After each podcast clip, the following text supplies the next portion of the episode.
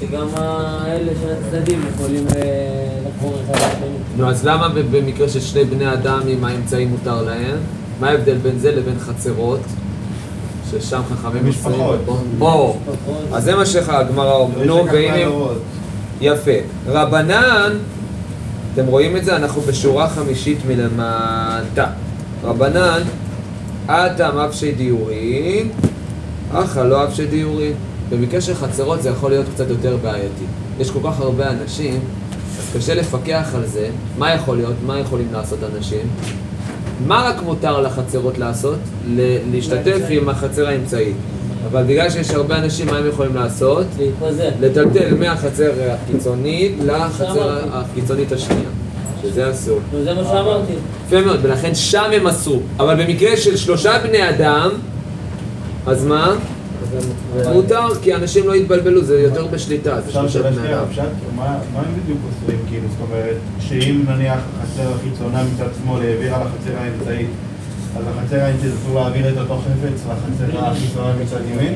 לא, זה שאפילו לחצר החיצונית אסור להעביר לחצר האמצעית, נטו.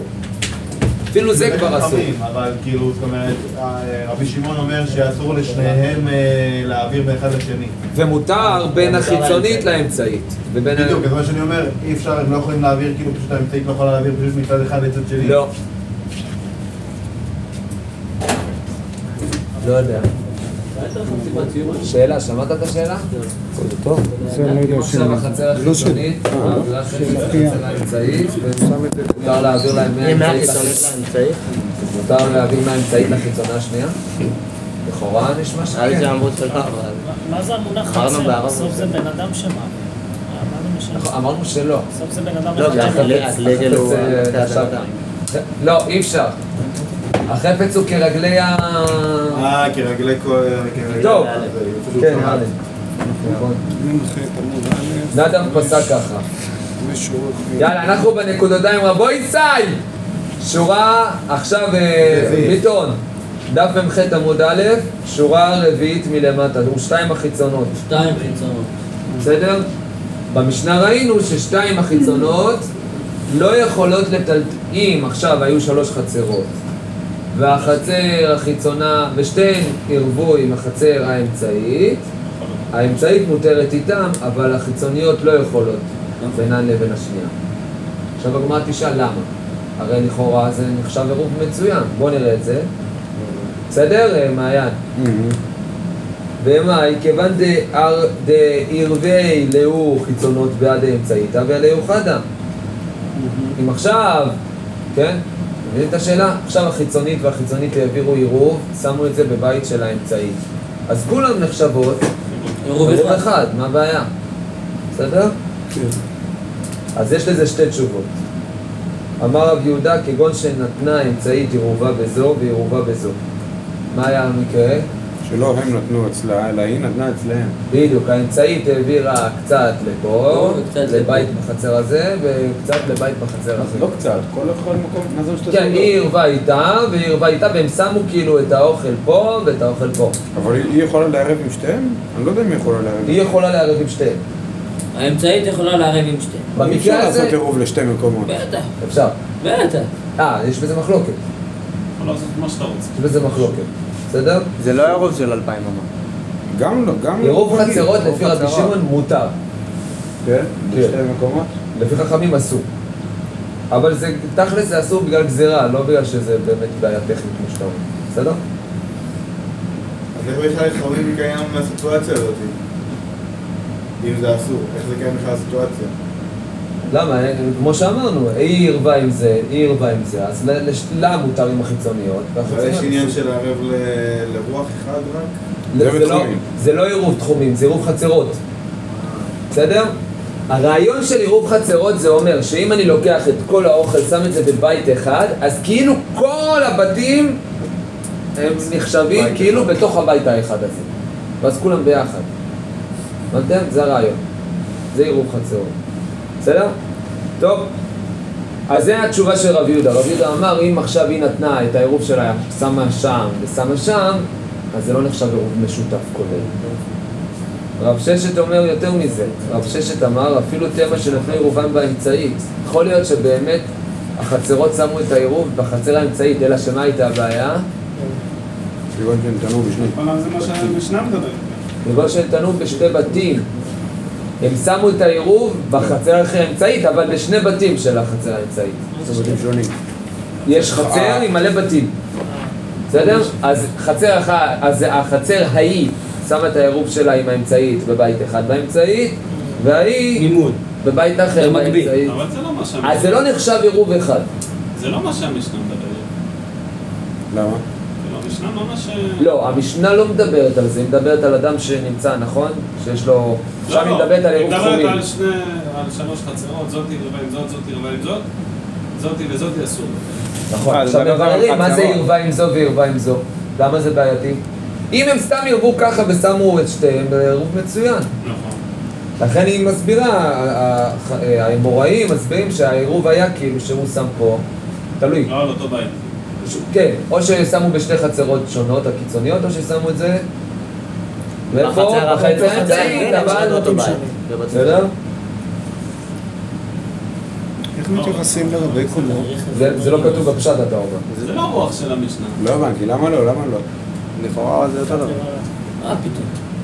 למה לא? איתו. למה לא? כי זה לא כתוב במפורש. כמו כל אוקים. אבל ככה זה, ככה זה נכון, נכון. נכון. ככה זה בגמרא. מעיין יודע למה הוא הביא פלאפל היום. יש לו יום הולדת.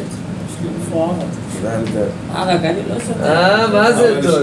אבל אם שנייה, שנייה, יש הבדל כאילו בין אה, אם החיצונאי השמאלית והחיצונאי הימנית ירבו באותו הבית לבין אם לא ירבו באותו הבית? כן. למה? אם הם ירבו באותו בית, כולם ביחד. אז כביכול זה כן... תופס. זה לא המקרה של ה- לכן הם חייבים להגיד שזה לא באותו בית. סגור הם היו לפה? צריכים לעשות את ההבחנה הזאת בעצם. נכון. רבי יצחוק הבנו? הבנו, אבל אה, אני אבל לא שואל. מה עושים, מה עושים עם רבי קומות, שגם שם יש הרבה בניינים ואתה שם בית אחד, בית שני, זה אותו דבר. זה שאלתי מקודם, אז לא הבנתי אם לא, לא לדעתי זה גם ברבי קומות, זה צריך להיות בבית אחד. כאילו בדירה אחת. דירה אחת כאילו, ולא... כי זה עדיין נחשב, זה כמו חצר. כי ראיתי בתל אביב, יש רבי קומות, אבל אה, בערך בגובה של, של, לא יודע, 20 מטר, יש איזה, נו, מעבר. מעבר, אבל אה, באורך של 20-30 מטרים. איך מתייחסים לזה? סוג של מה- המעבר, המעבר, מעל עשר, אה, לא אמות, טפחות, משהו כזה. טפחים. יש מעבר בין הבניינים. כן. לא, אז איך מתייחסים? מה זה המעבר? הוא הוא מקורה? גשר. מין גשר כזה, בין בניין לבניין. אז איך מתייחסים לזה? בעיקרון, היום אין דבר כזה של כל החצרות, כן? הכל נחשב רשות אחת בגלל העירוב. אה, אז זה, זה, הכל נחשב כאילו חצר אחת. כולנו, כל העיר חולון, אנחנו שכונה אחת גדולה. בארץ. כן? לא, אבל בזמנו, בחו"ל, איך בחו"ל. היו מתייחסים לזה? כל גוש דן מוקפת או כל... לא. כל חולון מוקפת, כל בת ים מוקפת, אבל כל. גוש דן, כל גוש דן? אני לא יודע. אני ירושלמי. בסדר. טוב. כמו חצר. אבל כן, זה. מעניין. טוב, בכל אופן, אז רב ששת אמר שאם שמו את העירוב בשני בתים, אז זה לא תופס. וזה קשה, כי זה נשמע כאילו הוא הלך לפי דעתו של בית שמאי. למה הייתי את התירוץ השני בעצם? למה רב התירוץ הראשון? בעקבות שנתנה אמצעים... אז זה שאלה לעיון. שאלה טובה לעיון. בסדר?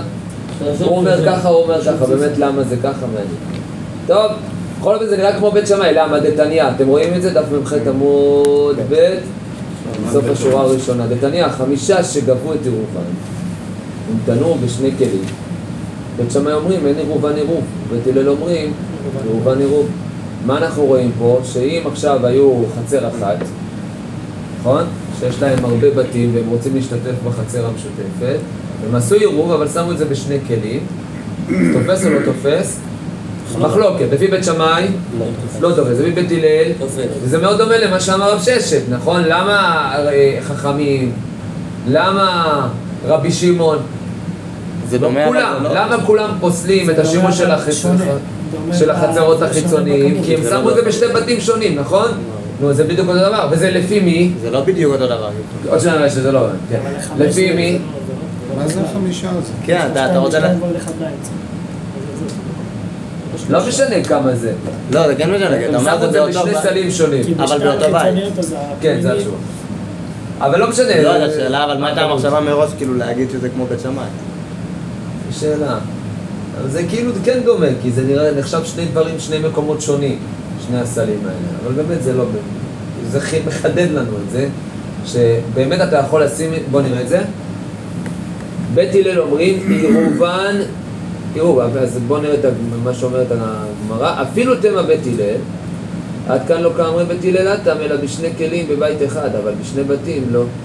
כלומר, גם בית הלל, נכון? בית הלל שהם אומרים בשני כלים זה תופס, הם יגידו עד כאן בשני בתים, זה לא תופס.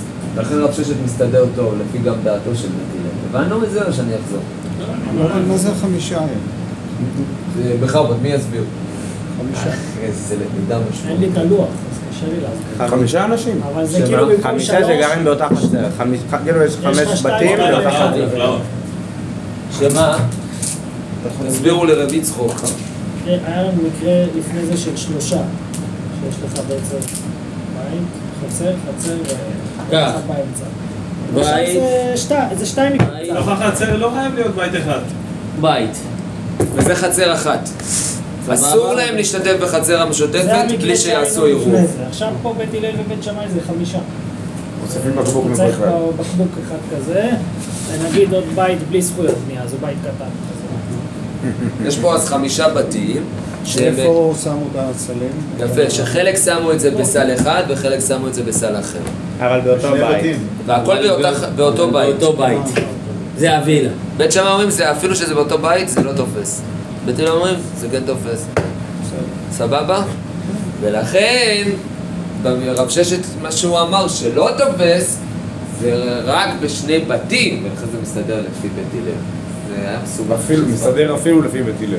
כן, כאילו היינו אומרים שהרב צדק מסתדר רק לפי בית שמאי, שאומרים שזה לא תופס. שאומרים שזה לא תופס בשני כלים, אבל לפי בית הלל זה כן תופס, אז אולי רב צדק לא מסתדר לפי בית הלל. אתה יואל. אבל לא, הם כן מסתדרים, כי בית הלל אמרו דווקא בשני כלים, שזה ב- ב- באותו בית, אבל אם שני כלים בבתים שונים, גם הם מודים שזה לא לא תופס. אוהב את הציורים האלה. אפשר לפתוח גם באמת שם בציורים אם תרצו. יש לכם שם. אצלי אנחנו שמחים אמר לרבה חברי דרב אביה, לרב אשי. אז בואו תגידו לי מה, מה שני התיאורים, מה, מה רב ששת ומה רב יהודה הסבירו. למה שני החיצ... שתי החצרות החיצוניות לא יכולות להשתתף אחת עם השנייה? לפי רב ששת. מה רב, קודם כל רב יהודה, מה רב יהודה אומר? רב יהודה אומר שנתנה בזה, היא שלא הם ערבו בה, אלא היא היא ערבה ערבה בהם. עם כל אחד מהחיצוניות. ולכן אין שום, אין שום סיבה שהם יוכלו להיות... לכן הם לא משותפים ממש, בדיוק. אבל לפי רב ששת, בסדר? ומה רב ששת אמר? שהם ערבו איתה, שניהם שמו באמצע, אבל בשני כלים שונים. לא בכלים? שני בתים. בתים שונים, סליחה. שני בתים שונים. בסדר? סגור? כן. יפה. אז עכשיו ישאל את זה, מה ההבדל? הבדל? גדול. רב יהודה אומר משהו שהוא ברור יותר, ורב ששת אומר קצת... קצת יותר, אפילו שזה באותה אפילו שזה חצר. באותה חצר זה בשני בתים. בסדר? עכשיו, אתם צריכים, צריך לדעת שהרבה פעמים בגמרא זה, זה שכבות. מה שעכשיו ראינו רב ששת ורב יהודה זה דור ש- שני. עכשיו תראו שיבוא הדור האחרון, רב אחא בריידר רב אה, אביה לרב אשי, רב אשי הוא הדור האחרון, הם הדור, בסדר, המוראים הדור האחרון. עכשיו הם יקשו על מה שאמרו המוראים הקודמים. מה, מה רב אחא? אמר לרב אחא בריידר רב אביה, לרב אשי, מה הוא יגיד? לרב יהודה קשה ולרב ששת קשה. למה לרב יהודה קשה? לרב יהודה קשה דאמר כגון שנתנה אמצעית עירובה בזו ועירובה בזו וכיוון שעירבה האמצעית בעדי חיצונה ולחדה וכי אדרא וה- ועירבה בעדי אידך שליחותה עבדה מה זאת אומרת? זה בדיוק כמו שהיא איתו, כאילו... ב- אני עכשיו הרמתי עם חצר אחת, סבבה? עכשיו אנחנו כולם בגוש אחד. עכשיו אנחנו גוש אחד, אז לא משנה מי, החצר? החיצוני, החצר האמצעית העבירה עכשיו עוד עירוב לחצר הזאת, היא, של... היא בשליחות של כל החצר, גם החצר החיצונית, אז הם צריכים להיות כולם ביחד, סבבה? כן. בסדר, שניר? כן. אז זה שקושייה לרב יהודה ולרב ששת קשיא. עכשיו, רב ששת, בוא נראה מה, מה הקושייה. תיאבי כחמישה ששרויים בחצר אחת ושכח אחד מהם ולא עירב דאסרי הדדי. רב, לרב ששת זה קשה מהכיוון ההפוך. נכון, אמרנו שרבי שמעון אומר שהחצר החיצונית והחצר החיצונית אסורות, אבל החצר האמצעית מותר עם שתי החצרות החיצוניות. נכון? עכשיו הוא יגיד, למה בכלל מותר? זה צריך להיות לגמרי אסור. אפילו לרבי שמעון. למה? בואו נראה את זה. בואו נקרא את זה עוד פעם. מה אסור לחיצוניות עם האמצעית? כן, בוא נגיד ככה, אם יש עכשיו חמישה שנמצאים בחצר אחת, בסדר? ארבעה מתוכם ירבו. חמי, החמישי לא ירב.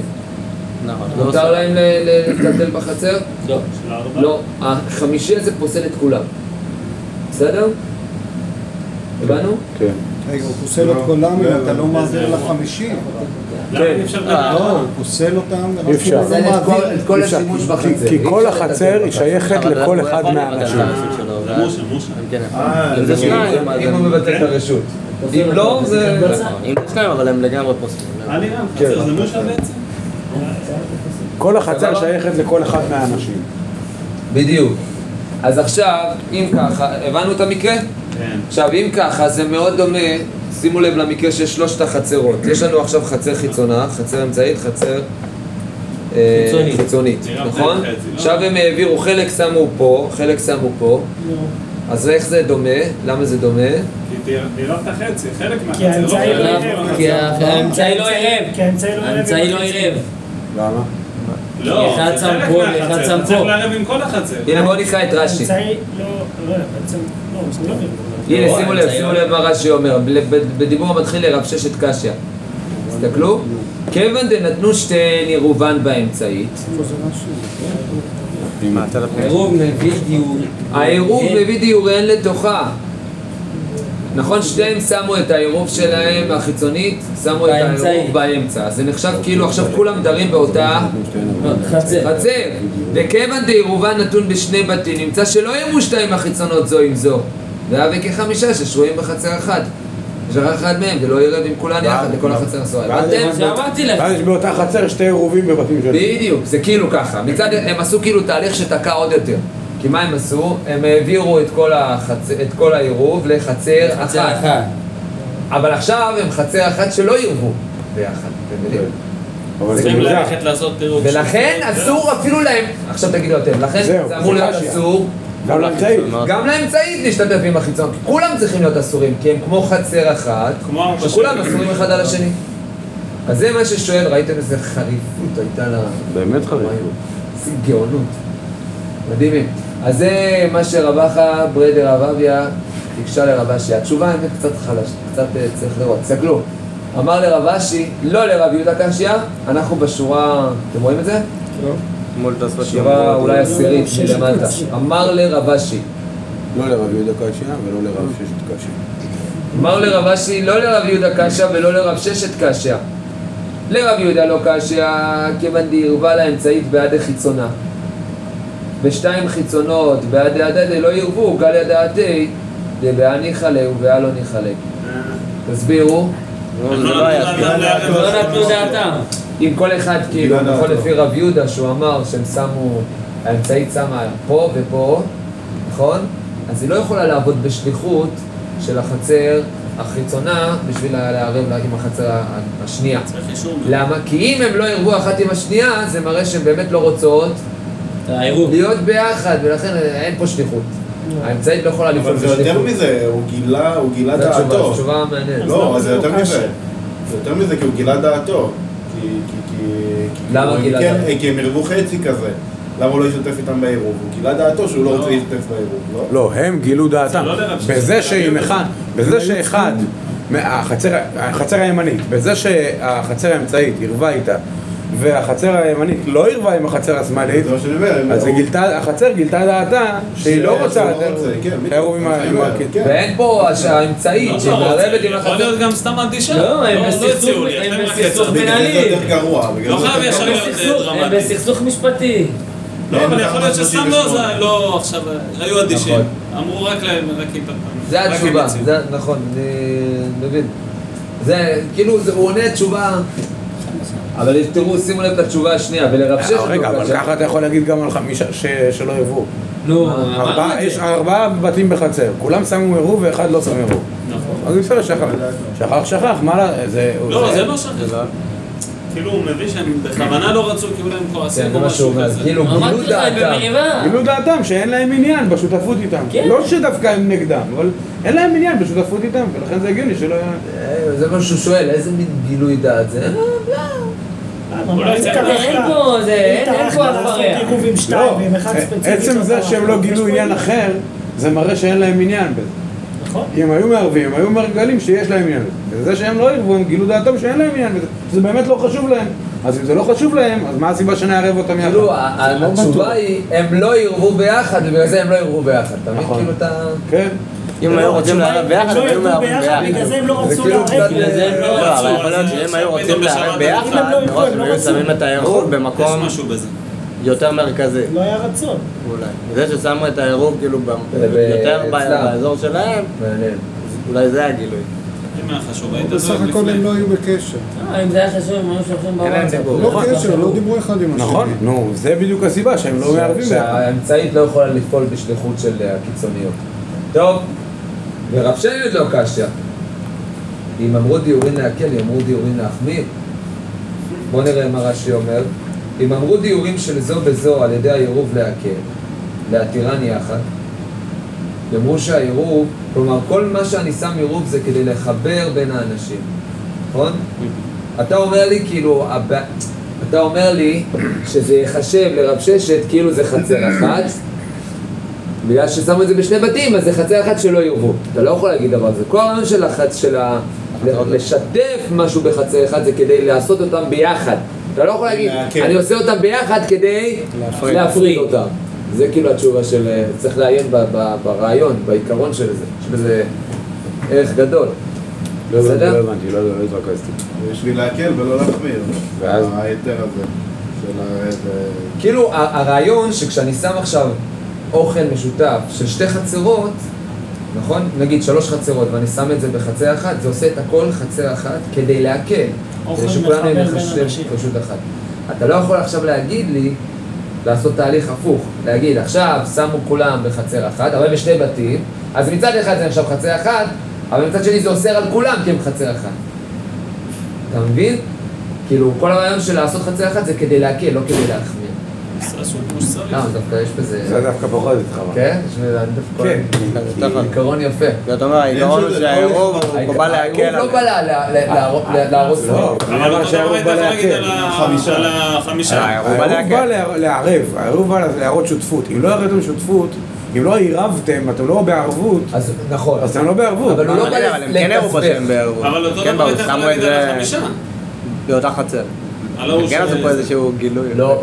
לא. באותה חצר. כי במקרה. של ה... דווקא זה ששמו את זה באותה חצר, במקרה של ולא באותה השלושה חצר. חצרות, אתה יוצר מצב. שזה כאילו חצר אחת כדי לעשות את המצב מסובך יותר. אתה מבין? אה, כבר שמתם את זה באותה פה אתה כבר חצר. לא יכול לעשות. לא, אבל זה ששמת אותם באותו חצר ולא כאילו באותו אתה בית. אומר, הם עכשיו נחשבים חצר אחת כדי לאסור על כולם. זה אתה לא יכול להגיד. כן? זהו, לא, אבל כאילו השאלה פה על רב ששת זה היה, בואו ננסה להגיד שלאף אחד יהיה אסור להוציא, כאילו להשתתף עם אף אחד. אף אחד אסור להזיז ממנו לאף אחד אחר. אז זה כאילו החמרה כבר... נשמע הגיוני. למה? אבל הם כן עשו פה עירוב. מי- לפחות שהחיצונות יעשו, יוכלו לטלטל עם האמצעית. למה? אבל האמצע- האמצעית, אתה צריך שכל האמצעית תהיה. כי אם חילקת את האמצעית, אז זה בעצם כמו החמישה האלה, שאחד מהם אבל לא לא שם. חילקת. כל החיצונה ערבה עם כל האמצעית. וכל החיצונה השנייה ערבה עם כל האמצעית. למה שהם לא יוכלו... שכל חיצונה לא תוכל לטלטל כי חילקת את האמצעית. לא חילקת. את האמצעית כן. לא חילקת. עובדה ששמת יש שם לך שתי את עירובים כל בשתי החיצונה הזאת. עם כל האמצעית. הם יוכלו לטלטל? לא. כי ברגע את עוד אחד... רק החיצונה הזאת עם כל האמצעית. יוכלו לטלטל? כן. עכשיו רק החיצונה הזאת עם האמצעית? יוכלו? לא, כבר לא. כי ברגע ששמת עוד אחד בבית אחר, גילית דעתך, עוד פעם, גילית דעתך למה? שאתה לא רוצה להיות ביחד. אבל אתה לא ביחד. אתה רוצה להיות רק עם האמצעית. אתה רק עם לא, האמצעית. אתה רוצה, אתה לא- האמצעית גילתה דעתה, בזה שהיא לא שמה ביחד, היא גילתה דעתה, ש? שהיא לא רוצה ש- שיהיה לה חברות עם שתיהם. היא רוצה חלק שיהיו איתם, או חלק שיהיו איתם, או משהו כזה, כאילו זה לא, זה לא... היא יכולה להיות עם זה, היא יכולה להיות עם זה. איפה החמישי הזה נמצא? אה? החמישי הזה, איפה נמצא? לא, יש החמישי... לנו אחד, אחד, אחד פה ובפנים. אה, עם האמצע, השני כמו עם ה- תמה, תחשוב על פינוי בינוי מה? שאחד לא רוצה לחתום. עם האמצע. לא משנה איפה הוא, הוא פשוט אומר, אני לא רוצה להשתתף איתכם. שכן שכל הזמן. הוא לא רוצה להשתתף. באותו חצר, אבל אני לא רוצה אז להשתתף. למה מתייחסים אליו? כי הוא, יש לו חלק בחצר. חלק שלו אוסר על כולם. אה. בסדר? טוב, נמשיכה. לא, אני בא לומר שהעיקרון פה הוא לא בהכרח להקל ולהחמיר, אלא לערב ולא לערב. שותפות או לא שותפות. מה ההבדל בין החמישה לשלושה? אני עדיין לא... לא, שחמישה זה בתוך חצר אחת. לומדים מזה, כמו שבתוך חצר אחת, אם יש אה, בית אחד מתוך חמישה שלא עירב, אז כל החצר אסור. אותו דבר, היית אומר... גם על אני רוצה חצרות. להגיד גם על השלושה, אבל השלושה זה לא אותו דבר. למה זה לא. אותו דבר? כי אתה צריך ליצור פה מצב מסובך. אתה צריך להגיד כך. אתה צריך להגיד, קודם כל שלב ראשון, הם שמו עירוב. אם הם שמו עירוב בחצר אחת, אז כולם כאילו נחשבים על חצר אחת. אבל בגלל שהם לא שמו את זה בשני בתים, אז זה אוסר על כולם. זה אתה לא יכול להגיד. אתה לא יכול... להגיד שאמור להקל לך. בדיוק, אתה לא יכול להגיד, הם נחשבים אה, בחצר אחת כדי לפסול אותם. זה הרעיון. אוקיי. הפוך, עירוב זה להחמיר. עירוב זה להחמיר. אבל לא, חכמים למה? הקלו בעירוב לא, חצרות. כי תקנת עירוב, בלעדיה היה אפשר. להוציא חופשי. נכון, אז יש תקנה ל- לאסור. העירוב בא להקל. לא. הייתה תקנה שאסור. תקנה. הייתה תקנה שאסור. לא. להוציא. בעיקר הדין מותר- מותר. בעיקר הדין מותר, נכון? מותר חוץ מרשות היחיד לא, לרשות לא, לא. הרבים. באים חכמים אומרים לך עכשיו אתה לא יכול, אסור גם מרשות. היחיד לרשות היחיד. זה התקנה שהם עשו, אסור הכל. ואז הם אמרו עוד תקנה להקל עכשיו, זה ערבוב, מותר. אם תערבו, מותר לכם ל- לטלטל מרשות היחיד לרשות היחיד. אוקיי, נמשיכה. פשוט. שימו לב, זה, זה עכשיו... אה, עכשיו ממשיכים בדיון, אמר רב יהודה אמר רב, זו דברי רבי שמעון. כלומר, מה שאמרנו בחצרות, שהחצר האמצעית מותרת עם החיצוניות, זה דברי רבי שמעון. אבל חכמים אומרים, רשות אחת משמשת לשתי רשויות, אבל לא שתי רשויות משמשות לרשות אחת. זה מה שעכשיו דומה קצת למה שאתה אמרת. מה שרבי שמעון אמר, מותר לאמצעית להשתתף עם החיצוניות, זה רבי שמעון. החכמים אומרים, האמצעית לא יכולה להשתתף עם שתי החצרות החיצוניות. למה? כי, שימו לב לכלל, רשות אחת משמשת לשתי רשויות, אבל לא שתי רשויות משמשות לרשות אחת. מה זה רשות אחת משמשת לשתי רשויות? שהחיצוניות יכולות להשתמש באחת האמצעית. בדיוק, כלים ששמשו בחיצונות מותרות באמצעית, דעה החיצונות לא ירבו, אלא עם זו. הנה, הגאות הבח מתקן את זה שזה יותר. מובן. רשות, רשות אחת משתמשת לשתי, זאת אומרת, היא, נכון. היא בשימוש של שתי חצרות. הן משתמשות בה. כן. כן. ואין רשות אחרת מושכתן לצד אחר. אז ככה, חכמים אומרים, בואו בוא נעשה את המקרה בין שלושת החצרות. יש לנו פה שלוש חצרות, חכמים אומרים, למי מותר, עכשיו, הם ערבו עם החצר האמצעית, נכון? נכון. יפה. מה חכמים אומרים? שתי החיצוניות מותר להם להשתמש בחצר הזאת. בסדר? כלומר, מותר להם לקחת חפצים מפה לפה ומפה לפה, נכון? איך, האמצעית יכולה להשתתף? מה לא. זה להשתתף? היא יכולה להחליט לאיזה צד היא בוחרת להשתתף. לא, היא לא יכולה. אסור לה. הבנתי. היא לא יכולה, אז כנראה האמצעית לא יכולה לקחת חפצים מפה אליה ומפה אליה. אתם? רגע, אבל בתוך עצמה החיצוניות יכולות להשתתף באמצעית. האמצעית לא יכולה. להשתתף. האמצעית לא יכולה לטלטל בחיצוניות. רגע, היא איפה, האמצעית... למה? קודם כל הבנתם אבל? היא לא יכולה לבחור שום דבר. למה? עכשיו, למה? בגלל ששתי, איך זה, איך כתוב בגמרא? רשות אחת. רשות הרב משתמשת לשתי רשויות. הרשות האחת הזאת יכולה, שתי הרשויות יכולות להשתמש בה. אבל, אבל, איך זה הולך? אבל לא שתי רשויות משמשות לרשות אחת. בגלל שיש פה רשות אחת, הם צריכים לבחור באיזה... בדיוק. כאילו, תראו את רש"י, הוא אומר, כאילו כל חצר מושכת, זה קצת דומה למה שאתה אמרת נראה לי, מושכת אליה את הרשות, היא אומרת את איתי, והיא אומרת את איתי. הבנתם? ולכן האמצעית לא יכולה ללכת לפה ולא יכולה. לתקוע. שתיים אוחזים בטלית. שניר, הבנו? שתיים אוחזים בחצר. שתיים אוחזים בחצר. בסדר? בוא נקרא ברש"י, נראה את זה. אה, רבי יצחוק, הבנו? בוא נראה את זה, נקרא ברש"י. אין שתי רשויות משמשות לרשות אחת, דכיוון דשתי חיצונות לא ירבו יחד, שתי החיצונות הן לא נחשבות ביחד לעשות רשות אחת, אלא רשויות חלוקות הן, אין כוח באמצעית להשתמש, לא בזו ולא בזו. דזו מושכת לכאן, וזו מושכת לכאן. ושני דיורים לא יבין עלה. כלומר, מה זה שני דיורים להבין עליה? אה, לדעתי, בזה, זה, זה לא נחשב כאילו אתה יכול... אה, לדור בשתיים קומות. בדיוק. זה, זה, זה, זה שני דיורים חיצוניים, לא יכול להשתתף בחצר הזאת. ודמיה כאילו היא מהחצר החיצונה שלא יובא בעד האידך חיצונה ואוסרתה. זה נחשב כאילו באמצעית, הקיצונית הימנית חושבת, האמצעית נחשבת כמו השמאלית, בדיוק, ולשמאלית היא נחשבת כמו הימנית. בדיוק. הבנתם? זה כאילו האמצעית נחשבת בשביל הימנית כאילו היא שמאלית, כאילו זה לאיסור. ולשמאלית כאילו היא הימנית, כי כל אחד מושך אותה לכיוון אחר, בגלל שהם לא ירבו החיצוניות. צריך לעיין בזה בעיר. פה זה כן חומרה. מה הרעיון פה, מה העיקרון שעולה. לכן חכמים אומרים, כל מה שמותר, למה חכמים אוסרים? חכמים אומרים, מותר רק לחיצוניות להשתתף, זה די מעניין. מותר רק לחיצונות לטלטל להשתתף באמצעית. אבל לאמצעית אסור לטלטל ל... לחיצוני. זאת אומרת שזה כן קצת לחומרה. זה חכמים מחמירים. חכמים אומרים לחומרה, ורבי שמעון אמר שכולם יכולים להשתתף אחד בשנייה. יפה. זה מה שאומר רב. רגע, רבי שמעון אמר שהם יכולים להשתתף, אה, האמצעית יכולה להשתתף עם. אה, עם שניהם, נכון? נכון. והם יכולים רק עם האמצעית, ולא אחד עם השנייה. נכון. סבבה. רגע, אם זה רשות אחת, אז מה ההיגיון? זה לפי דעתו של רב אגב, בסדר? עד כאן זה רק רב, עוד מעט נראה ששמואל אומר משהו אחר. רגע, אם זו רשות אחת, אז מה ההיגיון בדברים האלה? שרשות אחת... זה לא רשות אחת. זה לא נקרא רשות אחת, למה? בגלל שכל אחד חצר בפני עצמה, חכמים אומרים, זה נחשב שתי. באמת זה שתי רשויות יחיד. כן, אבל ברגע שעשית עירוב, לקחת את החלק של האמצעי ושייכת אותו... אבל לא עשית עירוב עם כולן. אם לא. היית עושה עירוב עם כולן, זה היה נחשב רשות אחת. זה פשוט לא שמו את זה באותו בית. אם היו שמים את זה באותו בית, בחצר האמצעית באותו בית, אז כולם היו... סבבה, כולם ביחד. אתה יודע? יפה. עכשיו אומרים, רב יהודה אומר, כי אמרית קמא דשמואל, כי אמרית, אנחנו בשורה האחרונה, כי אמרית קמא דשמואל, אמר לי, אף זו דברי רבי שמעון. זאת אומרת, גם זה ששתיהם יכולות? להשתמש באמצעית, אף? או נראה שרש"י לא... מביא שתי אפשרויות. מה, מה אתם אומרים? מה זה אף זו דברי רבי שמעון? גם זה ששתיהם יכולים להשתמש באמצעית, גם זה לא לפי חכמים, אלא זה עדיין כולה. עוד פעם? זה עדיין... גם זה ששתי הקיצוניות, רק הן יכולות להשתמש באמצעית, זה עדיין כולה. לא, זה לא כאילו הוא סובר גם כמו חכמים?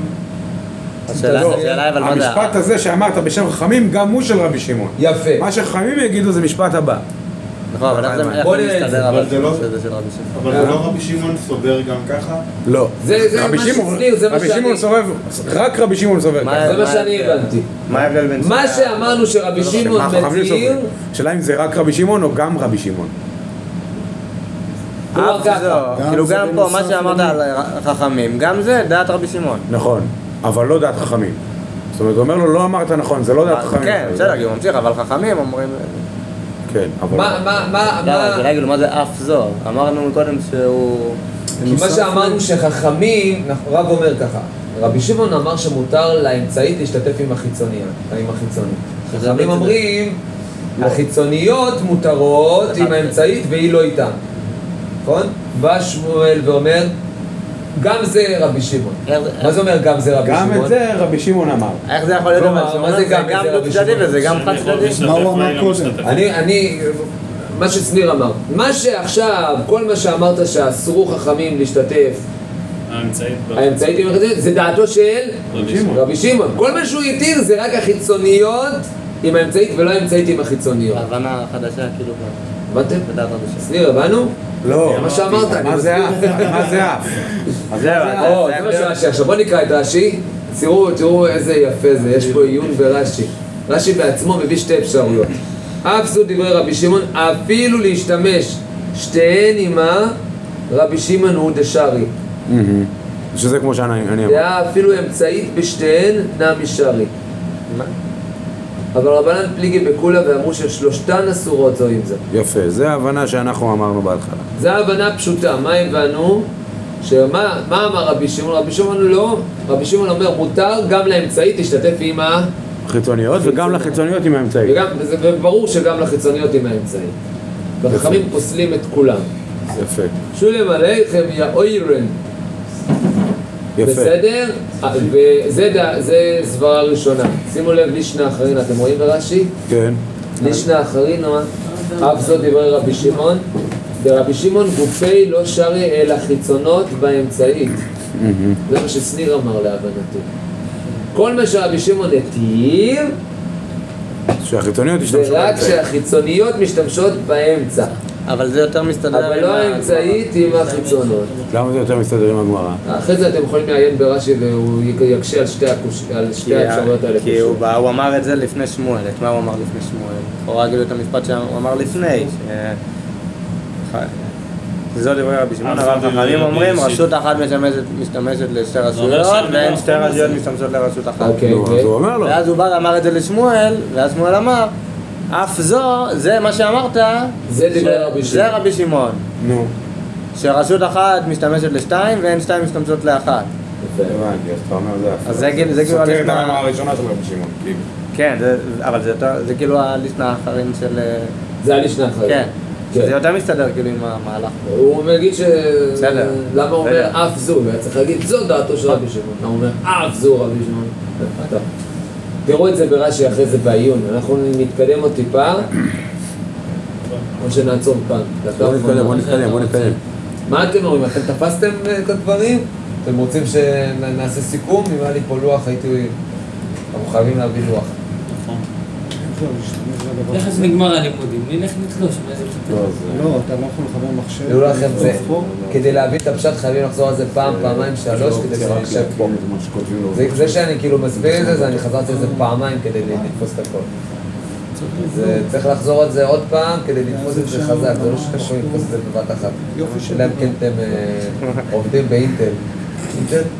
הוא שוטנשטיין. בסדר? או עם שוטנשטיין.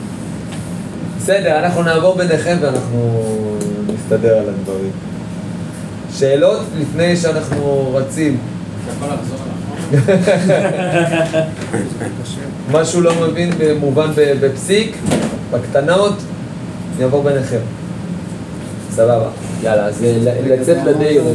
טוב, שאלה רק על בהתחלה, מה שאמרנו על ה... זה אה, נחשב לתשובה. הקורס השני, לא, שנים בחלק לא הראשון, מה בנקודתיים הראשונות, שאמרנו מה ההבדל בין שני המקרים, למה צריך להביא גם את המקרה של השלוש מחשבות, ואז החיים אמרו, לא יכול. שאף שדיבורי ולא אף. זה בעצם... הייתי אומר דווקא הפוך, כשיש יותר אנשים. יש איזה פסק כזה הרי שאסור להתנגד. לא, לא את ה... שיש הרבה אנשים. ואז כאילו אנחנו לא... כן, ולכן אסור. שאם אחד אבל מהם לא שם, יש פסק שאסור להתנגד רק בשבת, אסור להשתתף אבל אם יש הרבה אחד לא אנשים, אז אפשר. למה? כי הם מזכירים אחד לשני. אז לאף אחד לא אסור לו בבית. בחצר הזאת. אף אחד אסור לטלטל לו חצר הזאת. אפילו ארבעה יכול להיות שהעניין של טלטול יש זה להם קצת אה. קנס. כי האחד לא שם. זה או כן, כן, זה לא אותו חפץ. מגבת זה חפץ אחד, הם הזכירו, זה עובר כאילו מיד ליד. יש פה עוד הרבה אנשים. חצר? כשמעבירים מדבר לדבר, כולם, כאילו, אתה יודע, יש בלבלה. כאילו, תנא כבתי דרב יהודה אליבא דשמואל. מה רב יהודה אמר? מה רב יהודה אליבא דשמואל אמר?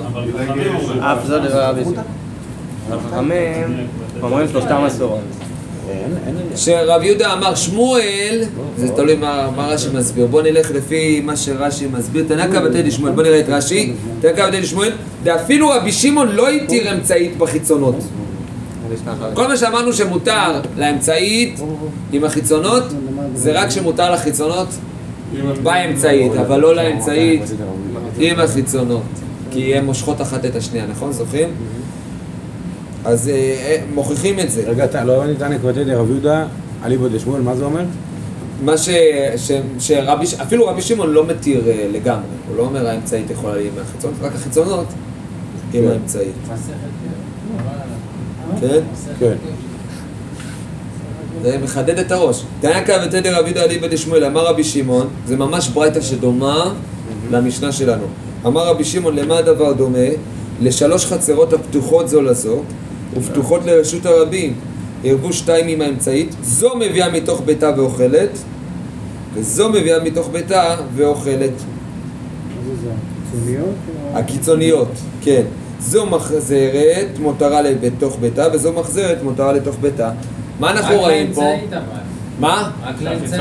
יפה. כלומר היא מביאה אוכל לזאת, לפה, לחצר האמצעית, והיא מביאה אוכל לפה. כלומר, רק מה מותר, אפילו לרבי שמעון. רק החיצוניות. רק הציונות עם האמצע. אבל חכמים פעם חוזרים אומרים אסור. אני לא לא. לא, פה זה מחודד לא, יותר. פה מה שאומרים לך במפורש, רק לקיצוניות מותר עם האמצעית.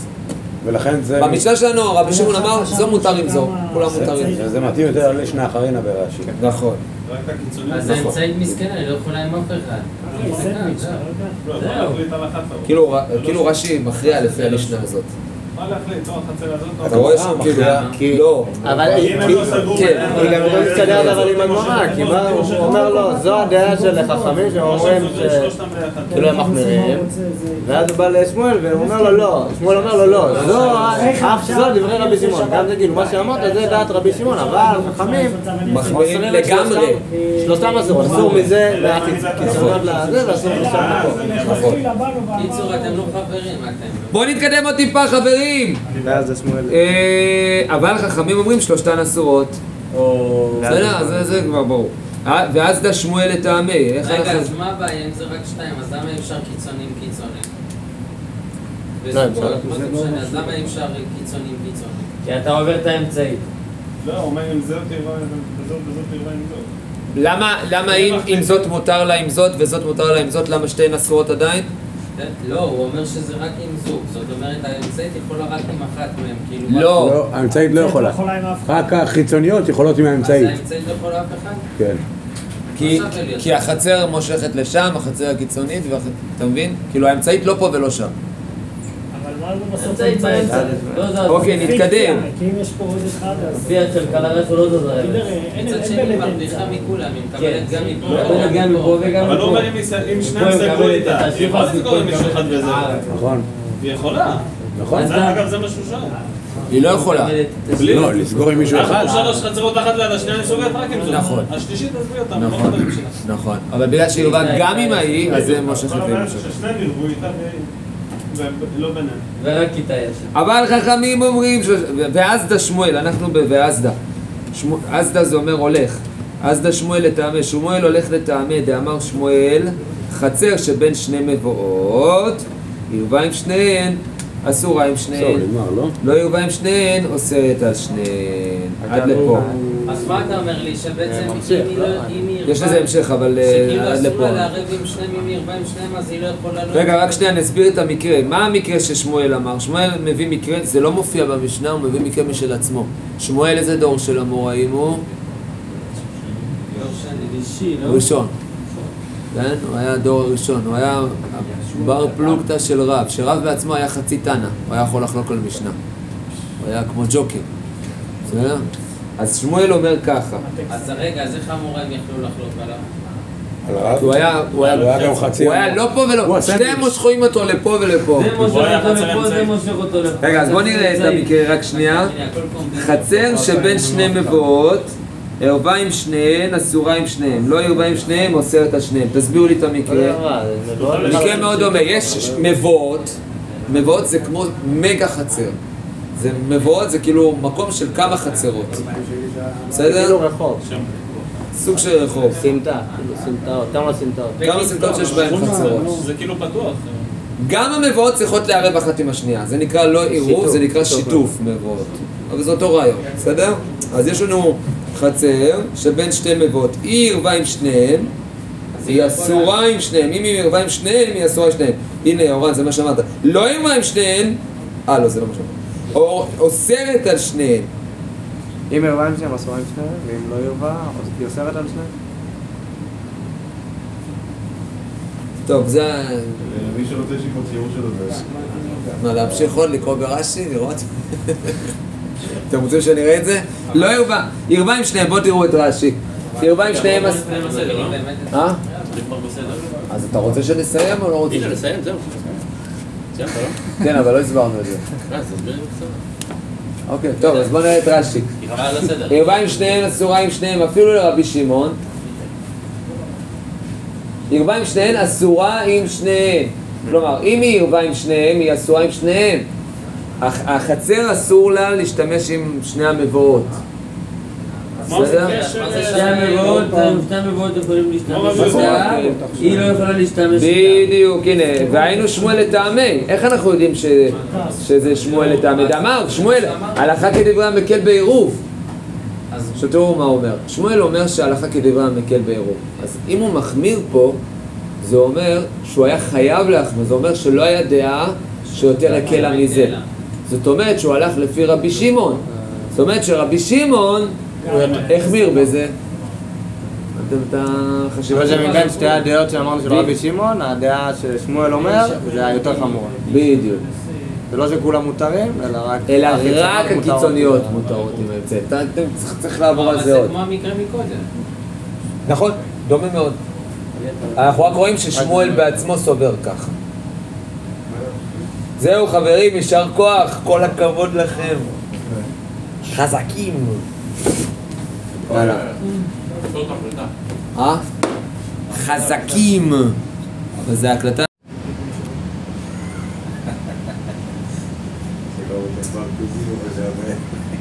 בסדר, נתחיל? כן. ערב טוב, ברשות מוריי ורבותיי. אז קודם כל היום אני חגיגי. אה, לא נעים להגיד, אבל זה לא לכבודכם. אה, באתי, הייתי בבר מצווה, אז אה, באתי חגיגי לכבוד הבר מצווה. משם הלכתי לשיעור בישיבה, ומשם באתי לפה. ואני רוצה, כהרגלנו נהיה כבר הרגל, שנפתח בדברי חיזוק. והיום אני רוצה לדבר משהו על המושג של לימוד בעיון. באופן כללי, לא רק בגמרא, בכל לימוד שלומדים בכלל בחיים, בוודאי בוודאי בתורה, אפשר ללמוד בעיון, אפשר ללמוד בבקיאות. ההבדל אם לומדים בעיון או בקיאות זה לא הבדל של כמה פרשנים לומדים. אפשר ללמוד גמרא רש"י בעיון, ואפשר לעומת זאת ללמוד גמרא, רש"י, תוספות, ריטב"א, רשב"א, ריף, ר"ן, ראש, וזה עדיין יהיה בקיאות. כי ההבדל הוא השאלה עד כמה אתה חושב על הדברים. עיון פירושו מחשבה, לעיין. וכאשר אדם מעיין בדברים, זה מה שיוצר את המעורבות האישית שלו בדברים. אני אספר סיפור. כשאני הייתי בשיעור א', אז uh, לא הכרתי יותר מדי חבר'ה במחזור בישיבת הסדר שבה למדתי, וביום הראשון ניגש אליי איזה מישהו, שאלתי, אתה רוצה להיות חברותא? אמרתי, סבבה. והוא היה בחור מאוד חכם, מאוד מוכשר, והיה מריץ, מלא מלא פרשנים, ולא נהניתי מהלימוד. והרגשתי ש... בסדר, כאילו, התחושה שלו הייתה, צריך להספיק. אבל לא הספקנו את הראש, אבל לא הספקנו את הריטב"א, אבל לא הספק... להספיק, להספיק, להספיק. אז אתה רץ, רץ, רץ, רץ. משהו נהרס פה במצלמה.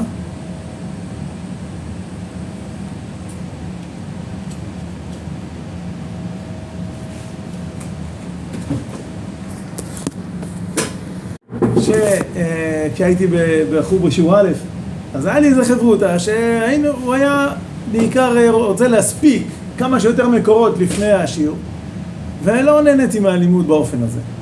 ואז יום אחד אה, ניגש אליי הרב אביב זגלמן, שהיה איתי באותו שיעור, והוא בא עם החברותא שלו לשאול אותנו איזה שאלה.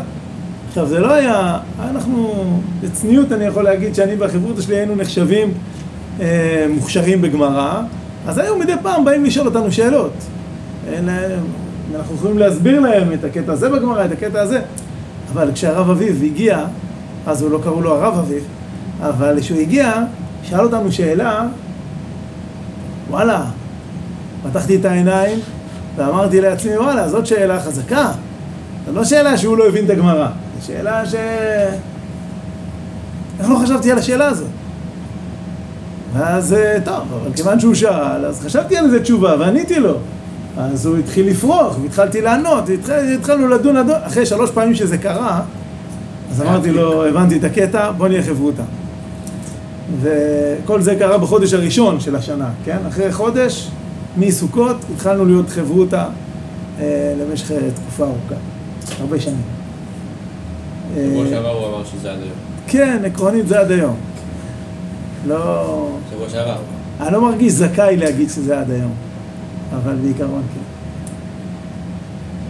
אז, אה, אז זה באמת, אני חושב שזה גם הבנה, ואז באמת התחלנו ללמוד, בשיעור א', למדנו כמעט רק גמרא רש"י. אני לא ממליץ על זה באמת בתור משהו אידיאלי, אבל, אה, אבל פשוט למדנו בעיון. כל דבר שלמדנו, כל דבר שקראנו, ניסינו לחשוב עליו, ניסינו לחשוב על המשמעות, להקשות על זה קושיות, לקרוא את זה בחשיבה ביקורתית. וכאשר אתה לומד בעיון, אתה מעורב בעניין. ואני רוצה להגיד את זה לא רק על לימוד גמרא בעיון, אלא באופן כללי על חיים בעיון. אדם, ברוך השם, זוכה לבנות בית ולשאת אישה. זוגיות זה משהו שצריך לעיין בו. זה הרי לא קורה לבד. זה משהו שתמיד יש בו מורכבות, תמיד יש בו בעיות, תמיד יש בו קשיים. צריך לעיין, להשקיע בזה חשיבה, ו- ו- וכל הזמן גם להתחדש בזה. כשאתה מעיין בזה, אתה לא סתם זורם. אז חיים את החיים, ואוקיי, ויש כל מיני טרדות וקניות וילדים ועניינים. לא, אתה מעיין בדבר, אתה משקיע זמן בלעיין בזה. אתה הופך להיות מעורב בזה ומשמעותי. עכשיו, זה נכון בהמון דברים. אחר כך בחינוך ילדים, אחר כך ב... וגם בסתם, בכל מיני דברים שאתה נתקל בחיים. אה, שוב, מגוון תחומים, החל מתחומי העבודה ועד עניינים אה, רוחניים שקורים בעולם, תהליכים שקורים בעולם. כל דבר, אנחנו צריכים להיות אנשים מעיינים, אנשים שמתבוננים על החיים בעיון. אז זה אה, בפינת החיזוק שלנו השבוע. וכאמור, מה שאנחנו כרגיל עושים עכשיו זה מה היה לנו בעצם היום בסוגיה, ואחר כך אה, אתם תשאלו שאלות. בסדר? אז קודם כל, אה, מהלך הסוגיה. נזכיר שבעצם בדף מ"ה היה לנו משנה, מ"ה עמוד א', מ"ה עמוד ב', ושם דיברנו על שני אנשים אה, שהם אה, שובתים בחוץ אה, ואין להם אלפיים אמה, אלא רק ארבע אמות, אז אם מקצת המוטב של זה בתוך המוטב של זה, אז מביאים ואוכלים באמצע. אם היו שלושה והאמצעים מובלע ביניהם, אז הוא מותר עמהם והם מותרים עמו, ושניים החיצונים אסורים זה בזה, כלומר, זה כמו עיגולים כאלה של תורת הקבוצות, שכאשר יש אזור חופף, אז הם יכולים שניהם, שלושתם, לאכול בו. העיקר החידוש בסוגיה שלנו זה על, על דברי רבי שמעון. אמר רבי שמעון למה הדבר דומה? לשלוש חצרות הפתוחות זו לזו ופתוחות לרשות הרבים, ערבו שתיים עם אמצעית, אם מותרת עמהם והן מותרות עמה, ושתיים החיצונות אסורות זו עם זו. הגמרא מבארת שדברי רבי שמעון, הוא לא בא ללמד על הנושא שלנו בכלל, של שניים או שלושה שנמצאים וכל אחד יש לו ארבע מאות. אלא הוא בא ללמוד מפה על החצרות. זאת אומרת, החידוש שלו זה שמה בחצרות, ושמה החכמים חולקים עליו. פה לעניין המשנה שלנו אין מחלוקת. בסדר, נכון? זה ברור? שבעניין הארבע אמות זה ברור, כולם מודים שכל אחד יש לו את הארבע אמות שלו, ואם זה חובב לחברו, אז הם יכולים לאכול שמה ביחד. אבל, אומר רבי שמעון, אם פה אתם חכמים מודים שאפשר אה, ששני החיצונים מותרים עם האמצעי, אבל הם אסורים אחד עם השני, כי הם לא חופפים, אז תודו לי גם בחצרות. שגם בחצרות, שיש שתיים חיצוניות ואחת אמצעית, והאמצעית ערווה עם שתי החיצונות, אז תודו לי שגם כן החיצונות מותרות איתה, למרות שהן אסורות זו עם זו. הפוך. מה? זאת אומר הפוך. אם שם אתם חולקים, אז תחלקו גם פה. לא.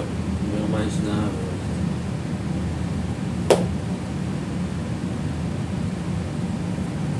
זה די ברור שפה הם לא יחלקו. למה? כי פה כל אחד יש לו את ה-400 שלו. אז אין סיבה, לא, אתם יודעים מה, יש, יש סיבה, שוב, הסיבה של חכמים. מה הסיבה של חכמים? בפשטות בגמרא, מה הגמרא אומרת? מה הסיבה של חכמים? אב של דיורין, מה זה אומר? יכולים לערב דברים. מה פירוש המילים אב של דיורין? הרבה אנשים. הרבה. כן, דיורים מרובים, כלומר, זה חצר, זה, בחצר גרים הרבה אנשים, ולכן, כיוון שיש פה הרבה דיירים, בפשטות כך רש"י מסביר. אז הם עלולים, אז כיוון שזה רבים, אתה לא יכול לשלוט בזה, ויותר בקלות עלול, עלולה לקרות טעות. כלומר, אם אנחנו נתיר, כיוון שיש לנו פה שתי חצרות חיצוניות, שהן בוודאי אסורות זו עם זו, כי הן לא ערבו אחת עם השנייה, רק זו ערבה עם האמצעית וזו ערבה עם האמצעית, אבל שתי החיצוניות לא ערבו אחת עם השנייה, לכן אני חושש שאם אנחנו נתיר להם להיות באמצע, אז הם עלולים לעבור גם, אה, להעביר גם מהחצר הזאת הקיצונית לחצר השנייה הקיצונית. ולעומת זאת במשנה שלנו, וזה היה לכאורה הטענה של רבי שמעון, אם אתם חולקים שם וחוששים שמא יעבירו, איך זה שפה אתם לא חוששים? גם פה לכאורה יש מקום לחשוש. יש פה שלושה אנשים, ואמרנו ששני הקיצוניים אסורים זה עם זה, כי הם לא חופפים בארבע מאות שלהם. אבל כל אחד מהם מותר לו להיות אצל האמצעי, כאשר זה חופף. למה? למה פה אתם לא חוששים שיעבור? אז בפשטות התשובה של חכמים היא שכאשר אב של דיורים, כאשר יש דיירים רבים, כי זה חצר, אז אני חושש. כאשר זה בן אדם אחד פה ואחד פה, אני לא חושש. זה יותר אה, קל, כל אחד אה, זוכר בדיוק מה הארבע אמות שלו, וזה לא, זה לא הרבה אנשים שזה עלול יותר בקלות אה, לקרות תקלה. אז זה קודם כל הבסיס של הסוגיה. מתוך זה, יש לנו פה אה, גם מחלוקת בין רב יהודה לרב ששת. אה, למה בעצם לפי רבי שמעון החיצונות אסורות? כי הגמרא שואלת, לכאורה, אם החיצונית ערווה עם האמצעית, נקרא לזה ימין ושמאל. הימנית ערווה עם האמצעית, והשמאלית ערווה עם האמצעית, אז בעצם הם שותפות כולם. אז למה הן אסורות? אז יש פה שתי שיטות, רב יהודה ורב ששת. רב יהודה אומר ש... האמצעית הניחה את עירובה בשתיהם. לא הם הניחו פה, אלא האמצעית הניחו שם. הניחה שם. ורב ששת אומר שכן הם נתנו את עירובם באמצעית, אבל בבתים שונים. ולא באותו בית, או לפי, יש שם בית הלל בית שמאי, האם זה באותו בית או באותו כלי. אז זה דיונים בעניין אה, שיטת רבי שמעון. ולגבי דעת חכמים, אז יש פה גם שתי שיטות בגמרא, רב ושמואל, שרב אומר ש, אה, שרבי שמעון מתיר, אבל לא מתיר לגמרי את הכל, גם רבי שמעון בחצרות, שאומר שבחצרות גם כן יהיו מותרות, זה כמו פה, שהחיצוניות יהיו מותרות באמצעית. ו- וגם האמצעית מותרת בהם. אבל לא החיצוניות זו עם זו. וחכמים אה, מתירים גם כן את החיצוניות באמצעית, אבל לא את האמצעית בחיצוניות, זה שיטת רב. ושמואל אומר שלפי חכמים כולם אסורות זו עם זו, ולפי רב, רק, ולפי רבי שמעון רק החיצונה מותרת באמצעית, החיצונית, החיצוניות מותרות באמצעית. התפלפלנו קצת. לפי- רגע, לפי רחמים, לפי, לפי שמואל, לפי רבי שמעון, הם לא מסכימים גם על רבי שמעון, שמואל ורב? נכון. ורבי כי מה שאומר רב, שזה דת חכמים, זה ב- אומר לו שמואל, מה שאתה אומר זה אה, דת רבי שמעון. אוקיי, סבבה. אז תלוי זה שלוש- זה רש"י. דעות כאילו. נכון. כאילו שלושה... שלוש אפשרויות. כן. אפשרויות. תלוי בפירוש של רש"י. אה. נכון. אז יש שני פירושים לא ברש"י, יש לא עוד. שלושה פירושים בתוס, עוד שני פירושים בתוספות. אה, נושא הוא זה- מורכב. מה זה הפירוש כן. הזה? אמרתי את רש"י. רש"י מביא שני פירושים, אבל אחד מהם הוא דוחה. אז... אה, זה הפירוש של רש"י. זה הפירוש שרש"י נשאר איתו למסקנה, כן.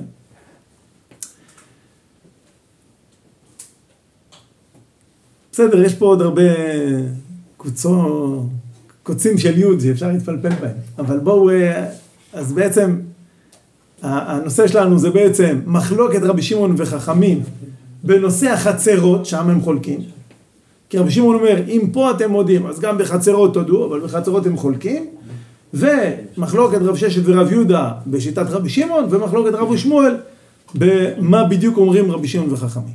אפשר לחזור על מה המסקנה של רש"י באף זו? כן. מה, מה זה אף זו? אף זו שיטת אה, אה. אה, רב אמר,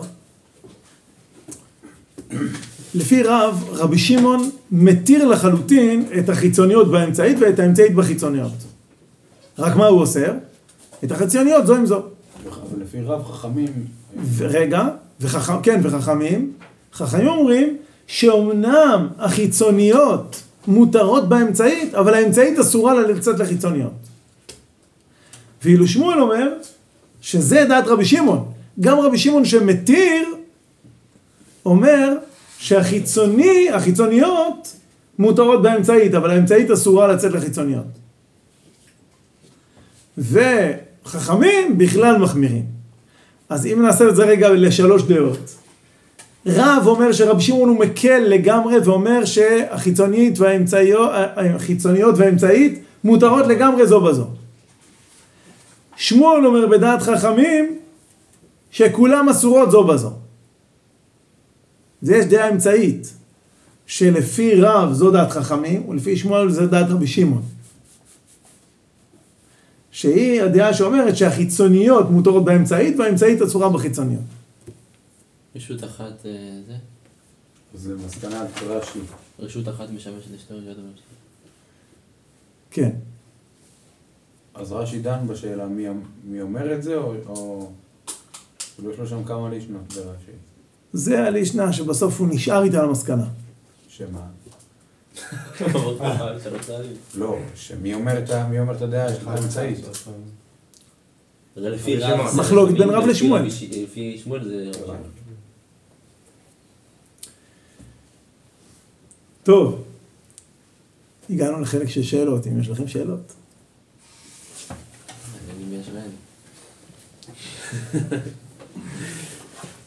ברוך אתה אדוני אלוהינו מלך העולם שהכל נהיה בדברו. לי הייתה שאלה, לדעתי מרכזית, אבל כאילו היא מרכזית במשנה, לא יודע אם היא מרכזית בגמרא, סוגיה שלנו, ש... לא, אה, שכל הקטע הזה מיותר לגמרי במשנה. כאילו איך, למה אנחנו עוסקים, הרב אמר ש... שכולם מסכימים על זה שאם הם היו שניים, אז אה, כל אחד יש את הארבע שלו, ואם הם שלושה גם לכל אחד יש את הארבע שלו, רק רבי שמעון מביאים פה ללמוד למקרה של עירובי חצרות.